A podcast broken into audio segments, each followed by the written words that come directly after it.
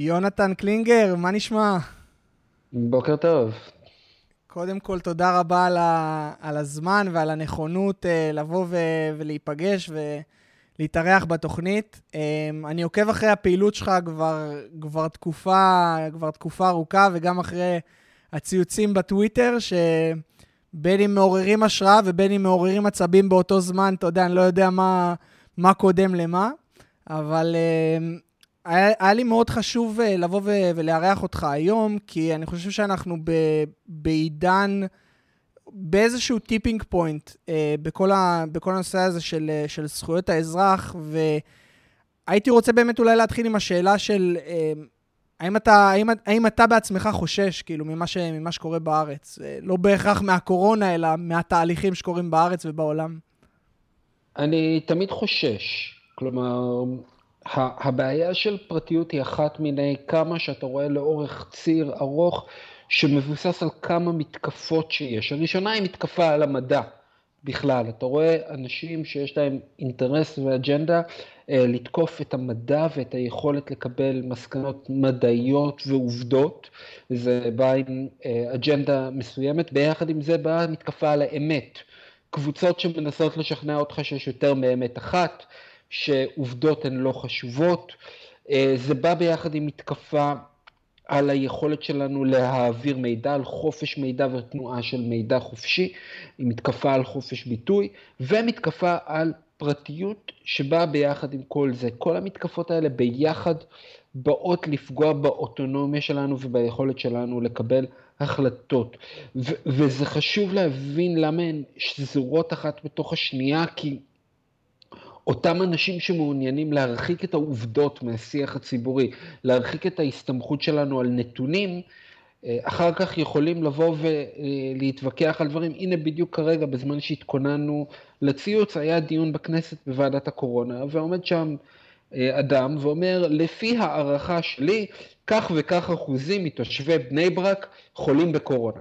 על סמך מה ההערכה שלו מבוססת? זאת הערכה.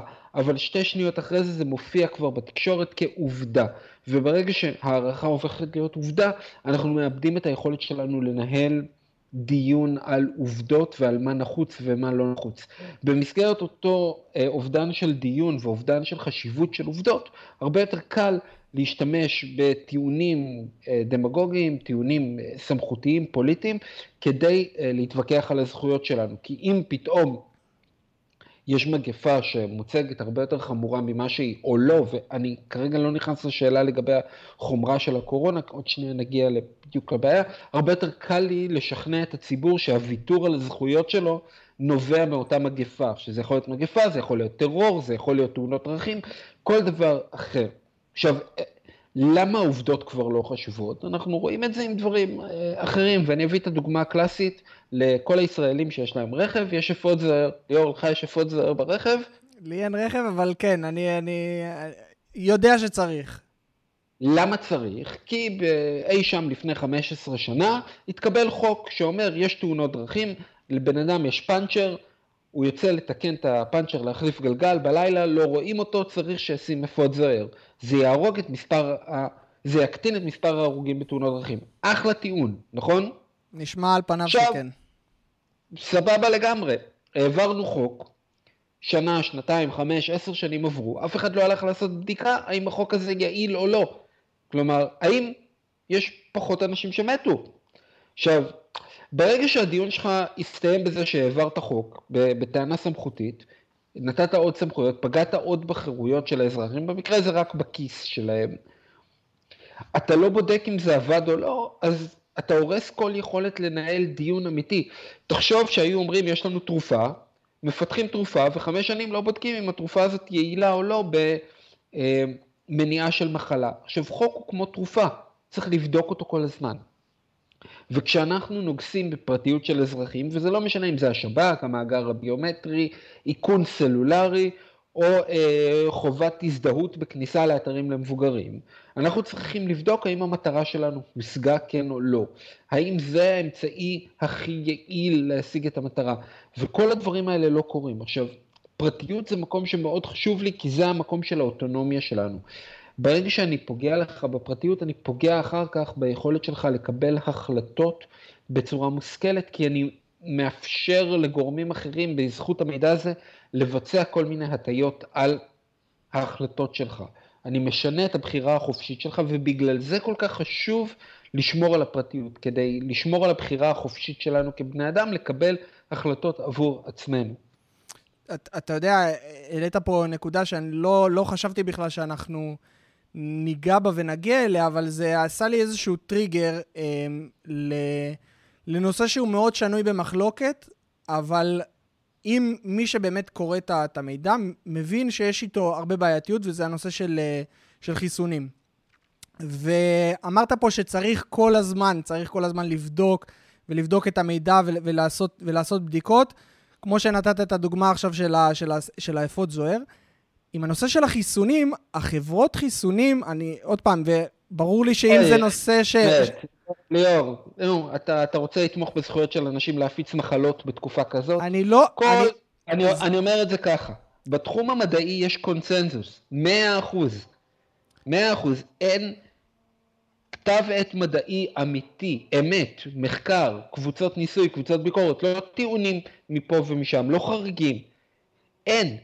אין שום מקום שאומר שהטענות האלה מגובות. עזוב, זה, אתה אה, רוצה ש, שנייה, לתמוך ש... בזכויות של אנשים להפיץ מחלות? אני, אני לא חושב... אני, אני לא חושב שזה זה... ולהפיץ מחלות. אני. אני לא חושב שזה זה, וזה גם, וזה גם לא המטרה של, ה, של הדיון פה, פשוט ה, ה, הנקודה שרציתי להעלות זה על הנושא הזה שחברות, אם אנחנו מסתכלים על הממשלה שצריכה לעשות בדיקות, אז למה חברות התרופות, א', מנויות, יש, אין להן כאילו liability, וב', למה אין double blind placebo test לחיסונים? זאת אומרת שאם זה, זה המצב... אם היו להם double blind placebo test. מה זה? זה אחד. בוא, בוא נתחיל אחרת. אני מלא ביקורת על חברות תרופות בתחום אחר לגמרי, בפטנטים, אוקיי? חברות תרופות הם לא גופים נחמדים, הם גופים שמרוויחים על הסבל של כולנו. זה אחד. זה אנחנו מסכימים. נשים את, זה בצד. התהליך הרגולטורי שעוברת תרופה לפני שהיא מאושרת, הוא מאוד מחמיר, מאוד. אתה לא רוצה אה, אפילו להתחיל לנסות לפתח תרופה, אם, אם אתה לא מבין את זה. נכון להיום, אין שום, עזוב, עזוב שנייה את התועלת, אין שום ראייה שחיסונים גורמים לנזק. עזוב תועלת שנייה בצד, נזק. אה. אין ראייה מדעית מגובה עובדות. מש... יש טענות. משרד הבריאות האמריקאי לא מסכים איתך בנושא הזה, אבל... אה, אני לא מסכים איתך. אין שום טענה שחיסונים גורמים לנזק. עזוב תועלת, אני חושב שהם גורמים לתועלת, אני ראיתי מספיק ידע, אבל שוב, אני לא רופא. אני עורך דין שמתעסק בפרטיות, אני סומך על הרופאים שלי. אתה יודע למה אני סומך על הרופאים שלי? כי להבדיל מכל מיני אנשים שקראו ארבעה, חמישה מאמרים באינטרנט, הרופאים שלי למדו עשר שנים, חמש עשרה שנה, למדו את התחום, הם יודעים להגיד דברים. חשמלאים למדו חשמל, בגלל זה הם מתקנים מערכות חשמל ולא אתה ואני. יש אנשי מקצוע, אני איש מקצוע בתחום שלי, בואו נדבר על התחום שלי. בסדר. התחום שלי הוא קבלת החלטות ורגולציה. בוא ושם אני אומר לך שברגולציה צריך עובדות. אתה לא יכול לנהל הליך רגולטורי בלי, בלי עובדות ובלי אנשים שלמדו את התחום הזה. אני מסכים, ואני חושב שאני מסכים, עוד פעם, לגבי כל, לגבי כל פן ו- ו- וכל אספקט, אבל בוא, בוא נתקדם מה, מהנושא הזה. אתה יודע שאני, שאני מסתכל על מה, ש, מה שקורה היום, אחד הדברים שישר עולים לי לראש זה את ארצות הברית של פוסט 9-11, ועם כל ה Patriot Act וכל מה, ש, מה שקרה שם. ואני נזכר בראיון של אדוארד סנודן בפודקאסט של אה, ג'ו רוגן, אני לא יודע אם יצא לך לראות אותו או לא. אה, לא, אני להקשיב לרוגן דווקא, אה, מבין כולם. הוא המארח האהוב עליי, אבל בכל אופן, מה שהוא הסביר שם זה את השתלשלות הדברים, זאת אומרת שאתה יודע, one thing led to another, ופתאום אנחנו מוצאים את עצמנו במצב של של מעקב, מעקב תמידי. והייתי רוצה לקבל כאילו קצת את הפרספקטיבה המשפטית, להבין קצת את התהליכים של מה שאתה רואה היום בארץ, איך אתה רואה בעצם את, ה, את הדברים, ואם אתה רואה באמת הקבלה למה שקרה בארצות הברית.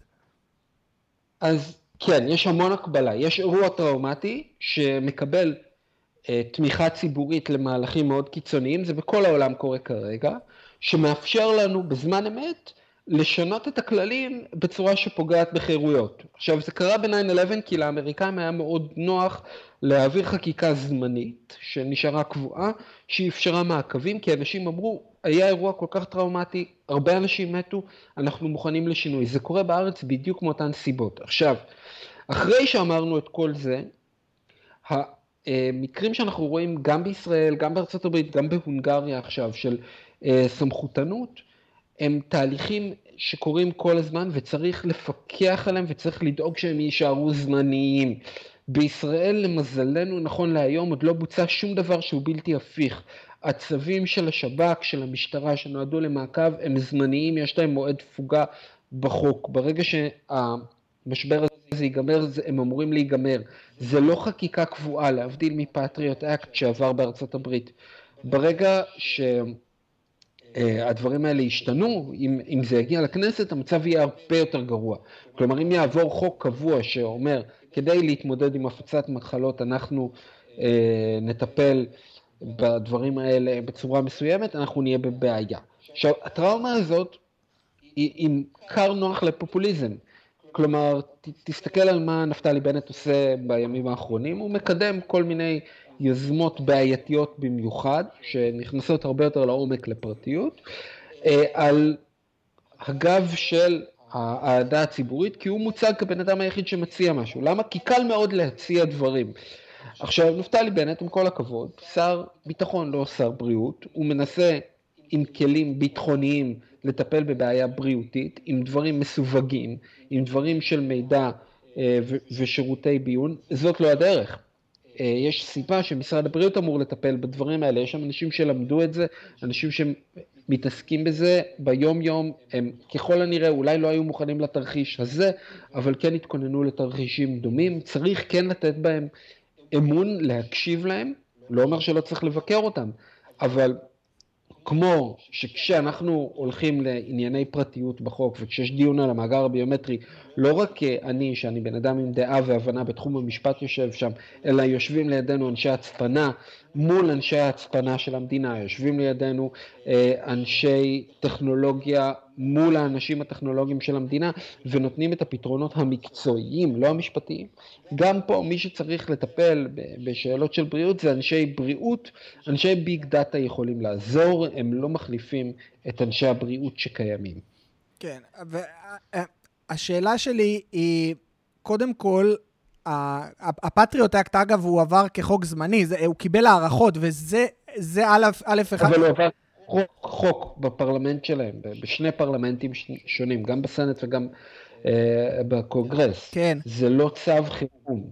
כן. זה שהוא זמני, יש הרבה חוקים עם אה, תוקף זמני בישראל. כן. הד, הדבר השני שאותי מ, מ, מלחיץ ב, בהקשר הזה, זה העובדה ש-once you went that route, כאילו פעם אחת הלכת בכיוון הזה ונתת את ההשראה, עכשיו א', יש... אה, אה, יש פתח לממשלה לראות עוד איזשהו מקרה חירום, חשש לטרור, אתה יודע, אין סוף מקרים שאנחנו, אוקיי, אנחנו צריכים להפעיל את זה שוב, וזה הדבר המפחיד, לפחות מבחינתי. נכון, ראינו את זה עם אה, חוק נתוני תקשורת, החוק שמאפשר לקבל את ה-GPS של כולנו, ראינו את זה לפני כמה שנים. החוק עבר ב-2007 ואפשר למשטרה, לרשות ניירות ערך, לרשות המיסים, גופים שחוקרים ועוסקים בשלום של כולנו, לקבל מידע, נתוני מיקום ופלט שיחות של אנשים, כדי לחקור עבירות מסוימות. ועברו 3-4 שנים, ופתאום באה גם רשות הטבע והגנים וביקשה גם גישה לאותם אה, מאגרי מידע. למה? כדי לדעת מי עשה פיפי בפארק, לך תדע מה הם רוצים. אמ, אנחנו רואים את זה עם אה, מאגרים אחרים שקמים ואז ישר אנשים רוכבים עליהם. עכשיו פה, בגלל שמדובר באירוע טראומטי, אני מקווה שברגע שהוא יסתיים, תסתיים גם התאווה הזאת. זה גם יגיע ככל הנראה עם תיקון שלטוני, עם איזשהו שינוי בתפיסה של המדינה שלנו, עם פיקוח פרלמנטרי, כי לא משנה איך תראה את זה, תהיה לנו כנסת נושכת אחרי שהיא תושבע, אנחנו כבר יותר משנה כמעט שנה וחצי בלי מערכת מתפקדת, בלי ממשלה מתפקדת ובלי כנסת מתפקדת, שזה פוגע ביכולת שלנו להתמודד עם משברים בכלל, וגם את זה אתה צריך לקחת בחשבון. כן.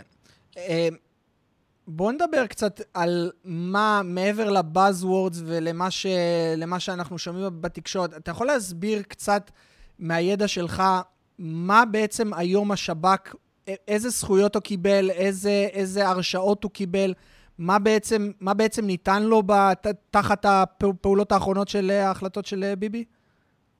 אז בעצם בהחלטת הממשלה האחרונה, שקיבלה כבר אישור של ועדת אה, משנה לשירותים חשאיים בכנסת, כלומר היא עברה כבר איזשהו תהליך של פיקוח שצמצם אותו. שירותי הביטחון מקבלים גישה לנתוני המיקום שלך וליומן השיחות שלך, ובמקרה שאתה חולה, הם מצליבים את המידע הזה עם מידע של כל ספקיות הסלולר, על עם מי עמדת בקשר, כלומר ליד מי היית, אה, כדי לדווח לאותם אנשים, תיכנסו לבידוד. עכשיו, הנתונים האלה הם לא מדויקים ב-100%, וזאת בעיה. יכול להיות מצב שאתה עמדת קומה מתחת לבן אדם, אבל GPS לא יודע לקלוט גובה, והוא ייתן איזשהו נתון חיובי, למרות שלא צריך להיות נתון חיובי.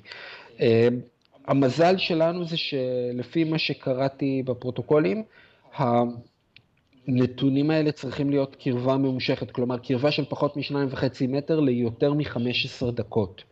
זה משהו שקשה להשיג בצורה אקראית, גם אם אתה אה, נמצא בקומה אחרת. זה, זה בעצם אומר, לצורך העניין, תחשוב שהספה שלך מאוד גבוהה בסלון, והספה של השכן שלך מאוד נמוכה, כן? אתם נמצאים אחד מעל השני בדיוק, ויושבים שניכם על הספה באותו מקום וצופים בטלוויזיה כדי לקבל כזאת טעות מול השכן, כן. אה, או בבניין משרדים או דברים כאלה, אבל זה כן יכול לקרות, אני לא אומר שלא, שוב, אין, אין נתוני גובה. הנתונים האלה מועברים למשרד הבריאות, משרד הבריאות מורה לאנשים להיכנס לבידוד. למשטרה, במסגרת תקנות שעת חירום, יש גישה לנתוני מיקום של כל האזרחים שמצויים בבידוד, כדי לאכוף את הבידוד, כדי לוודא שלא הברזת מהבידוד. הבנתי. עכשיו, אלה, אלה הנתונים שמועברים כרגע. זה לא אומר שלא ישנו את החוקים מחר בבוקר ויאפשרו עוד נתונים, זה לא אומר שזה לא מדאיג, זה מאוד מדאיג. זה מאוד מדאיג כי לפחות לפי הדיווח שהוציאו אתמול בכלכליסט, הנתונים האלה זמינים לכמה עשרות אנשים. זה מאוד מדאיג כי לפי הכתבה שהייתה בסוף השבוע האחרון בידיעות אחרונות, בשב"כ היו כבר אירועים של שימוש לרעה במידע. במשרד הבריאות אני עוד לא מכיר, זה לא אומר שלא היו. זה מאוד מדאיג, כי תחשוב שאני אה, רוצה להשתמש לרעה במערכת כזאת, אני יכול. יש לי המון דברים לעשות, החל מלאתר מקום של בן אדם, דרך לאתר מי האנשים שהיית איתם הכי הרבה בקשר, רשימת השיחות שלך, אה, דרך לאתר מיקומים של אנשים, ואפילו אה, רק לדעת האם אה, אשתך עדיין מדברת בטלפון עם האקס שלה. כן. כל מיני דברים שאתה לא בהכרח רוצה שאנשים יעשו עם מאגרים כאלה. עכשיו, המאגרים האלה צריכים להיות רגישים במיוחד. מצד שני, אנשים אומרים, אז יאללה, בוא נמליץ לאנשים להסתובב בחוץ בלי הטלפון הסלולרי, בוא נמליץ לאנשים להעביר למצב טיסה כשאתם יוצאים, ואני אומר, זה ממש לא אחראי. למה? קודם כל, כי אם אתם תהיו חולים, אז אחר כך למדינה לא תהיה אפשרות לדעת את מי הדבקתם ואתם תסכנו את הציבור. דבר שני, כי אם באמת צריך להזהיר אתכם, אז לא ידעו מתי אפשר באמת להזהיר אתכם. אז כן, אני לא מרוצה מהדרך שעושים את זה, אני חושב שהייתה יכולה להיות דרך יותר טובה לעשות את זה. אה, אגב, אם אתה רוצה הסבר, היא הרבה יותר פשוטה. לצורך העניין, ברגע שגילינו שאתה חולה, אנחנו הולכים לבית משפט, מקבלים צו לקבל את המיקומים שלך אם אתה לא מאשר את זה, אתה כנראה תאשר את זה אם, אם אתה יודע, בטיפול, ולקחת את רשימת המיקומים שהיית בהם לאורך תקופה, לשלוח אותה לספקיות הסלולר בישראל, אין הרבה ספקיות כאלה, ולהגיד להן, אתן תעשו את העבודה בעצמכם, אתם תשלחו הודעה לכל האנשים שעמדו בנקודות האלה ביום ושעה שגם אתה היית, ותגידו להם, חברים, הייתם בסיכון, תיכנסו בבקשה לבידוד. הרבה יותר פשוט, הרבה פחות פוגע בפרטיות. הבעיה היא שלא עושים את זה, וכיוון שלא עושים את זה, אנחנו אה, צריכים לוותר על יותר פרטיות כדי לשמור על הבריאות של כולנו. אני חושב שהיה אפשר לעשות את זה בצורה בריאה יותר, אני חושב שהמדינה שלנו לא חושבת על פרטיות שהיא מתכננת דברים, אבל זה לא אומר שצריך להתחמק מה, מהקו של השב"כ כרגע. אה, אני חושב שראיתי אצלך בפרופיל ששיתפת גם את ההרשאות שהאפליקציה של, אה, איך זה נקרא, המגן? איך... איך כן. ההרשאות אה, שהיא... למי זה הולך הדבר הזה? אז שם אין מידע שמועבר החוצה. האפליקציה הזאת היא אפליקציה שנועדה להזהיר אותך מתי אתה היית בקרבה של חולים מאומתים על סמך נתונים שיש אצלהם. אז קודם כל לאפליקציה הזאת עדיין יש טעויות וחבלי לידה כלשהם. אבל כן, האפליקציה הזאת דורשת אה, גישה להרבה מאוד מידע. אני אישית לא עדכנתי אותה, אני לא חושב שכדאי להתקין אותה. אני גם לא יודע אה, למה צריך, אם במקביל השב"כ עדיין שומר. אם היו אומרים, חברים, בואו תתקינו את האפליקציה הזאת וכל מי שמתקין, השב"כ לא יעקוב אחריו, אדרבה. אבל זה לא המצב. ולכן צריך אה, להסתכל על זה. אמ, אחד הטיעונים שאני שמעתי מחברים שלי, ש... הם אומרים לי, כשהתחלתי לדבר על הנושא הזה של, של הפרטיות ו- ו- וכל ה- החדירה הזאת של, ה- של השב"כ לתוך החיים שלנו, מה אתה מפחד? אין לך מה להסתיר, אתה לא, אמ, אתה לא, אתה לא עבריין, אתה לא כלום, כאילו... הייתי רוצה כאילו לקבל, את, היא, לקבל את, את התשובה הרציונלית ממך בתור מישהו שהוא מומחה לזכויות האזרח באינטרנט. אז התשובה היא כזאת, החברים שלך לובשים בגדים? נכון. אז יש להם מה להסתיר, נכון? כן. יפה, התחלנו מזה, לכולם יש מה להסתיר. עכשיו השאלה איפה הקו עובר. חלק מהחברים שלך לא היו רוצים שכולם ידעו מה הם עושים כל הזמן. לצורך העניין, כשהם מסיגריה, למרות שהם אמרו לבת הזוג שהם לא מעשנים, מדי פעם כשהם יושבים עם מישהו, בא להם להסתיר את זה. אה, יש אנשים אחרים שסתם בא להם להסתיר כשהם מחטטים באף. יש אנשים שבא להם להסתיר דברים אחרים שהם עושים, כמו אם הם אה, הלכו לאיזושהי הצגה או לאיזשהו סרט שהם לא רוצים שאנשים אחרים ידעו, שהם לא הגיעו לבית כנסת פעם אחת, אה, או שהם אומרים למשפחה שהם לא מרגישים טוב, אבל הם יצאו לבלות עם חברים. לכל אחד יש מה להסתיר דברים מאנשים אחרים, תמיד. אה, אין בן אדם שאומר, החיים שלי תמיד שקופים כלפי כולם, כי אם הוא היה כזה, אז שוב, הוא היה מסתובב בלי בגדים, הוא היה משתף את הכל תמיד בגוגל, לא רק את הדברים החיוביים והמדהימים שהוא עושה, אתה תראה, אף אחד לא אה, משתף בפייסבוק פוסט של אה, הלכתי אה, לעשות בדיקת ספיקת ריאות כי אני לא מרגיש טוב. אנשים כן יעשו, וואו, איזה חוף יפה אני נמצא בו. אנשים משתפים המון דברים, אבל הם בוחרים מה לשתף. אה, לעבריינים אגב יש הרבה פחות מה להסתיר מאשר לך, עבריינים יודעים להגן על המידע שלהם. לך יש המון מה להסתיר, קודם כל כי מאוד קל להשתמש במידע הזה כדי לגרום לך לקנות יותר. אה, ולכן זאת הסיבה הראשונה להסתיר מידע. אה, גופים מסחריים ירצו מאוד את המידע שלך, הם ישלמו עליו הרבה כסף כי הוא שווה המון כסף ומאפשר להקים פרופילים שגורמים לך לקנות יותר.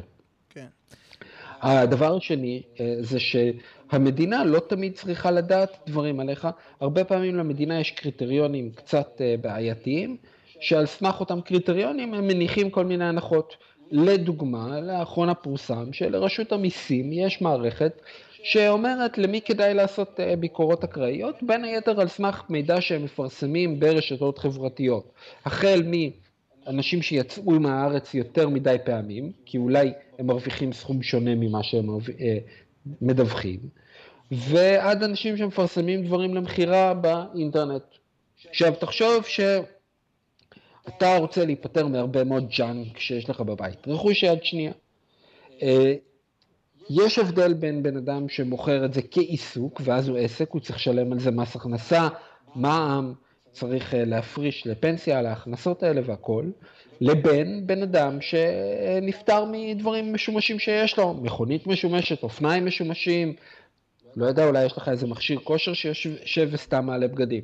עכשיו, לצורך העניין, אתה עובר דירה, אז אתה מפרסם בפייסבוק הרבה דברים למכירה. יכול להיות שאיזה אלגוריתם, בגלל שהוא רץ ככה, יחליט שאתה עסק. ויחליטו להגיד לך, אדוני, תעשה ביקורת אה, במס הכנסה, בוא נבדוק, למה לא דיווחת, למה לא שילמת. עכשיו, יכול להיות שאתה לא באמת חייב, אבל עכשיו לשבת ולהסביר את כל זה עולה לך זמן וכסף.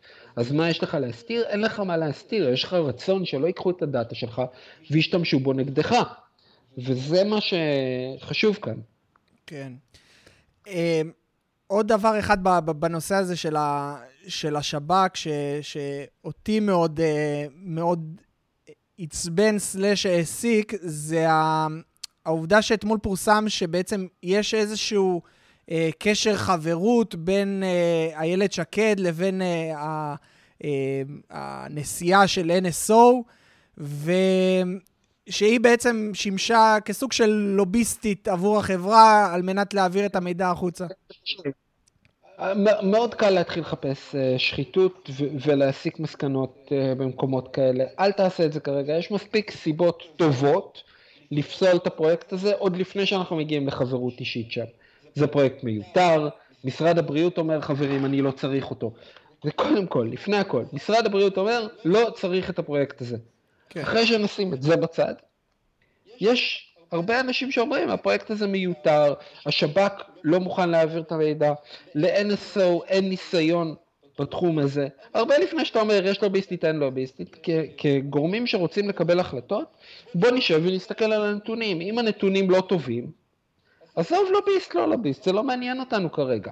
אם הנתונים טובים, אז בוא נראה האם הוציאו מכרז, האם בדקו, האם ניהלו את כל ההליך התקין, אבל קודם כל, קל יותר לפסול את זה אה, עקרונית, לפני שאתה נכנס למה קרה שם, מה לא קרה שם, אם היא לוביסטית, לא לוביסטית, אני לא יודע. כן. אני לא יודע אם איילת שקד קיבלה טלפון או לא קיבלה טלפון מהחברה שלה שאמרה לה או לא אמרה לה, אני רוצה להניח שהיא לא. כן. אה, אם נגיע לשלב של קבלת ההחלטות, אז בוא נדבר. אבל כרגע עוד אנחנו לא שם. כן. אמ, אני רוצה לדבר איתך קצת על, ה, על, ה, על ההתמחות שלך. מה זה בעצם אומר זכויות דיגיטליות אמ, בישראל, ו, ו, ולמה... הבנתי פחות או יותר את מה שאמרת על הנושא הזה של, אה, של הפרטיות, אבל מה זה, מה זה אומר, מה זה ההגדרה של זכויות דיגיטליות בכלל? אז בעצם בעולם הקלאסי יש לנו זכויות אדם, חופש ביטוי, פרטיות, חופש עיסוק, זכויות טבעיות שמגיעות לכל בן אדם באשר הוא אדם. עכשיו, פרטיות מאוד קל להבין אותה בעולם הקלאסי, אבל היא, היא זכות שמשתנה כל הזמן. אם אה, תסתכל אלף שנה אחורה, 1,500 שנה אחורה, אנשים היו הולכים לשירותים בפומבי, היו שירותים ציבוריים, היית יושב אחד ליד השני ברומא העתיקה. אה, הזכויות שלנו משתנות כל הזמן. וברגע שאנחנו מגיעים לעולם דיגיטלי, אז הרבה דברים שהיו נראים לנו מאוד טבעיים בעולם הישן, מקבלים אה, צורה שונה לגמרי. ללכת ברחוב לדוגמה. כשאתה הולך ברחוב, בפרטיות הקלאסית, אין לך שום בעיה. אתה אנונימי, השם שלך לא מופיע מעל. מי שכן מכיר אותך, מכיר אותך, כי אתה הולך ברחוב איתו כל, אה, כל שבוע, אתה מטייל עם הכלבה, הוא מכיר אותך, הוא יודע מי אתה. שאר האנשים לא יודעים מי אתה, חברות פרסום בטוח שלא יודעות מי אתה. כשאתה מסתובב באינטרנט, הפרטיות שלך משתנה לגמרי. למה? כי פתאום מה שהיה נקרא אה, הזכות לאנונימיות משתנה, כי אמצעי טכנולוגיה אוספים עליך דברים כל הזמן. מה עוד משתנה? משתנה חופש הביטוי שלך. אם ברחוב אתה יכול לשבת ולצעוק, ואף אחד לא יקשיב לך כי אתה בסך הכל ברחוב, באינטרנט היכולת שלך להגיע לקהלים יותר גדולים היא קלה, היא קיימת. אה, פה אם אתה תצא להפגין ברחוב, אז אתה לבד, אתה תימהוני שמחזיק שלט. באינטרנט אתה כבר לא תימהוני שמחזיק שלט, אתה תימהוני עם אתר אינטרנט שמיליוני אנשים יכולים להגיע אליו.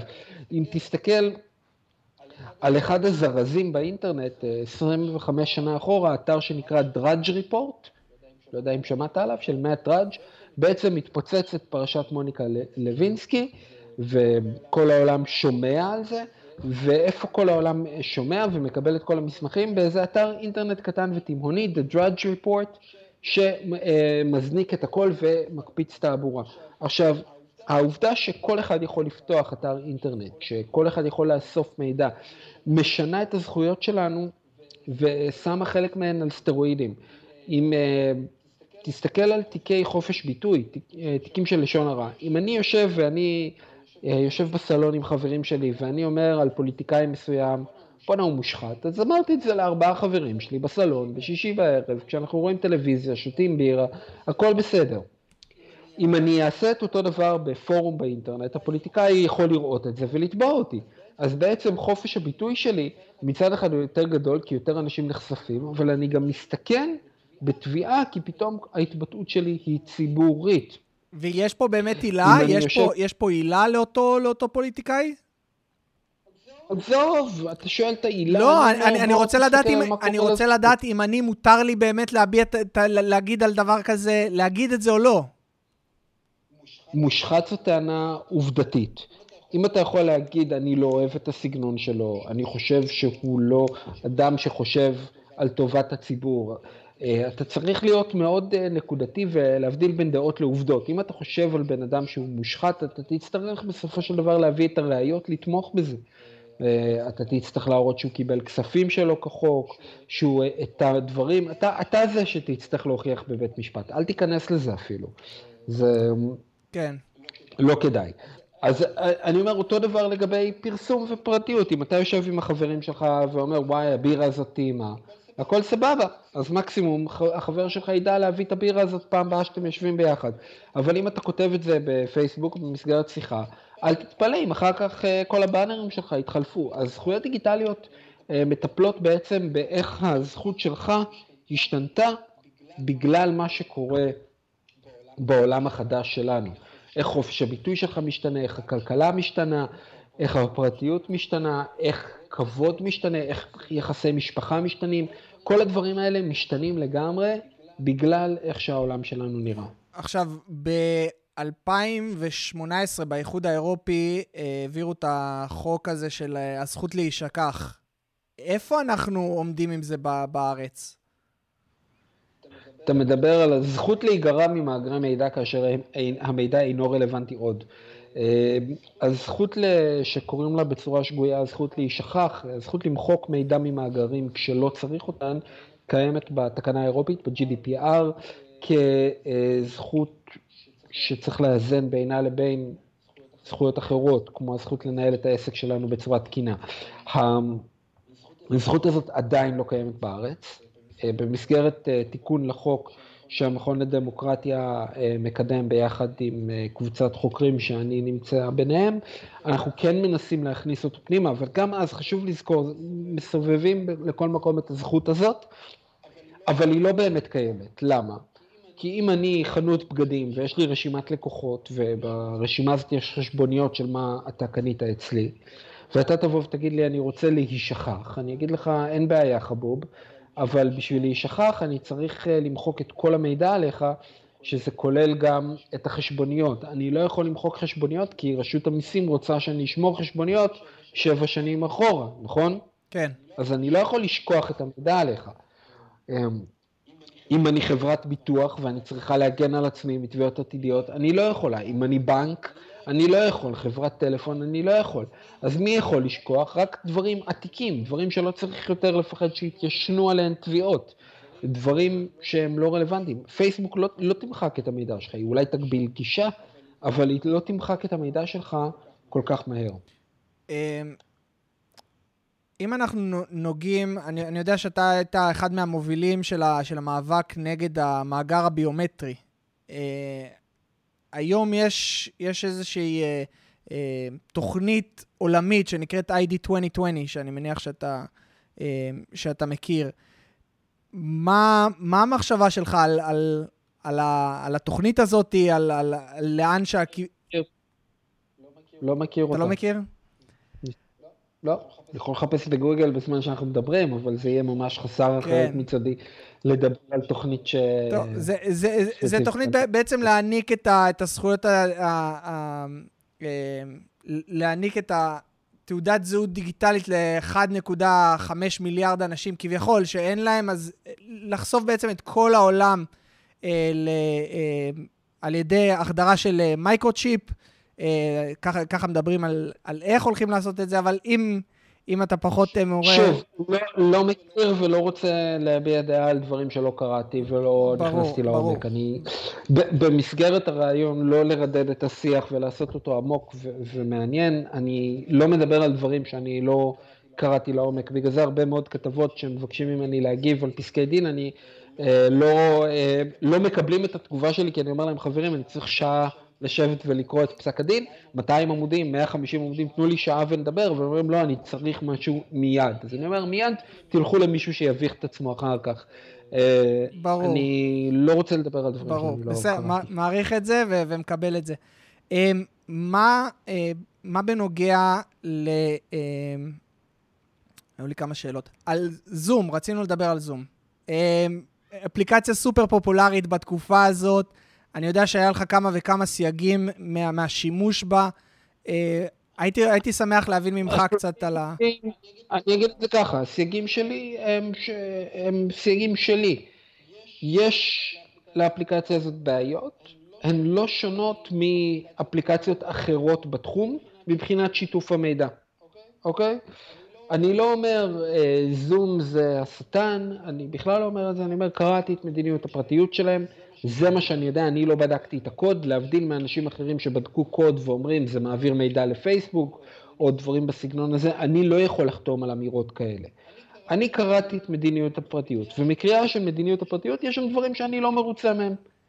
אני לא מרוצה מהיכולת uh, להקליט את המסך שלי uh, לפעמים בלי ידיעתי, אני לא מרוצה משיתוף מידע ברמה שיש להם, ולכן אני לא התקנתי את האפליקציה. זה לא אומר שאנשים אחרים לא צריכים להתקין אותה. אותו דבר לגבי אפליקציות אחרות. מה שאני אומר זה שלפני שאתה מתקין אפליקציה, תשב ותקרא את מדיניות הפרטיות, הן בדרך כלל כתובות בשפה מספיק פשוטה כדי שתבין אותן, ואם הן לא, אז זאת אינדיקציה ללמה לא להתקין דברים כאלה. בדיוק מאותה סיבה, גם אין לי וואטסאפ, העפתי את וואטסאפ מהטלפון, כי מה לעשות, אני לא מרוצה מהדרך שבה פייסבוק משתפת את המידע שלי. ולכן, אני עושה את הבחירה הזאת, אני עשיתי בחירה להתנתק מהרבה מאוד אנשים שנמצאים רק שם, אה, ולהיות במקומות אחרים, כי אני יודע מה משתפים. עכשיו, יש דברים שלי חשובים יותר מאשר לאנשים אחרים. לדוגמה, רשימת האנשים שאני מדבר איתם, גם אם לא תוכן השיחה. למה? כי הידיעה על מי הם האנשים שמתייעצים איתי, זאת ידיעה סופר חשובה גם בלי לדעת על מה הם מתייעצים איתי. ומי החברים הכי טובים שלי, אז נכון, אה, אתה יכול להסתכל בפייסבוק עם מי אני מתכתב, אבל זה לא רשימה של החברים הכי טובים שלי. עם החברים הכי טובים שלי אני מתכתב בצורות אחרות שלא תמצא אליהם אינדיקציה אונליין. כי הם החברים הכי טובים שלי, הם האנשים שאני איתם בקשר תמידי, ואני לא רוצה שהדברים האלה יהיו אונליין, כדי שאחרים לא ידעו מקבוצת הייחוס הזאת שלי. אז אה, כל אחד צריך לעשות את הבחירות שלו. כן. ואם אתה מרגיש בנוח עם שיתוף המידע הזה, בתמורה למחיר שאתה משלם, אז הכל בסדר. אה, כי בסופו של דבר זה, זה עסק. אה, ואני אתן את הדוגמה החיובית, איפה אני כן משתף? אני נותן את המידע שלי לאלעל. איזה מידע אני נותן לאלעל? הרבה מאוד מידע, כי אני עשיתי Fly Card. למה עשיתי Fly Card? כי יצא שאני משלם הרבה מאוד מיסים למדינה, ואת המיסים האלה אני משלם בכרטיס אשראי, ו Fly Card בעצם העסקה שעושה איתי זה בוא חבוב, תן לנו את הדאטה שלך, ובתמורה תקבל פעמיים בשנה כרטיס זוגי לאירופה הלוך חזור. זה בערך מה שאני מקבל בתמורה מ Fly Card. אז עשיתי את החישוב שלי ואמרתי וואלה זה יוצא 4,000 שקל, אני מוכן למכור את הפרטיות הזאת שלי לאל על תמורת 4,000 שקל בשנה, אז יאללה, נעשה עסק. עכשיו, אם אתה תחשוב ככה לפני כל עסקה שאתה עושה, אז אתה תהיה קודם כל יותר עשיר, וב' יותר חכם. עכשיו, מה זה יותר עשיר? יותר עשיר לאו דווקא בכסף לפנים, אלא יותר עשיר, אתה תדע מה, מה אתה שווה. כי עכשיו יכול להיות שאני עוד שנה, שנתיים, יצא כרטיס אחר, אני אוכל לבוא ולהגיד להם, תראו, פלייקארט נותנים לי ככה וככה. לפי התוכנית שלכם אני אמור לקבל אולי פחות, אבל בואו, תציעו לי 70% מזה ואל תשמרו עליי דאטה, ואני אעבור אליכם, ובואו נראה מה יקרה. כן. Uh, אותו דבר אגב עם, uh, עם קניות בסופר, קניות בסופר זה כנראה המקום שכולנו נפגעים הכי הרבה בפרטיות ואנשים לא שמים לזה לב, כי מהקניות שלך בסופר אפשר ללמוד הכי הרבה עליך, מתי אתה בהיריון, uh, מה העדפות uh, הקולינריות שלך, מה העדפות הכשרות uh, וכדומה, כל הדברים האלה מופיעים בתוך המידע שאתה עושה בסופר, אפילו האם אתה נכנס לדיאטה או לא. ונניח אה, אתה לוקח עכשיו את כל המידע, אתה עד עכשיו עשית קניות רק ברמי לוי, אתה תיקח את כל הדאטה שקיבלת מרמי לוי, אתה תלך לשופרסל, אתה תגיד להם חברים, תראו כמה דאטה יש לי, בואו תלמדו עליי ותגידו לי מעכשיו איזה דיל יותר טוב אתם נותנים לי. עכשיו, זה גם הזכות שלך לפרטיות, היכולת שלך לנייד את המידע שלך. לבוא למישהו אחר עם אותו מידע, להגיד, הנה תראו מה המידע שהיה לרמי לוי עליי, קחו אותו ותיתנו לי מחיר יותר טוב. עכשיו, אם שופרסל יכולים לעשות את זה עבורך, תחשוב כמה הרווחת בזכות הבחירה הזאת שלך לנייד את המידע, כן. נכון? וזאת הזכות שלך לפרטיות מהצד השני, מהצד של בחרתי לשתף עם מישהו את המידע, עשיתי איתו עסקה, ומה קיבלתי בתמורה. עכשיו, כשאתה לא מקבל משהו בתמורה, זאת הפגיעה בפרטיות. אין לי בעיה עם איסוף מידע כשיש דיל שהוא הוגן.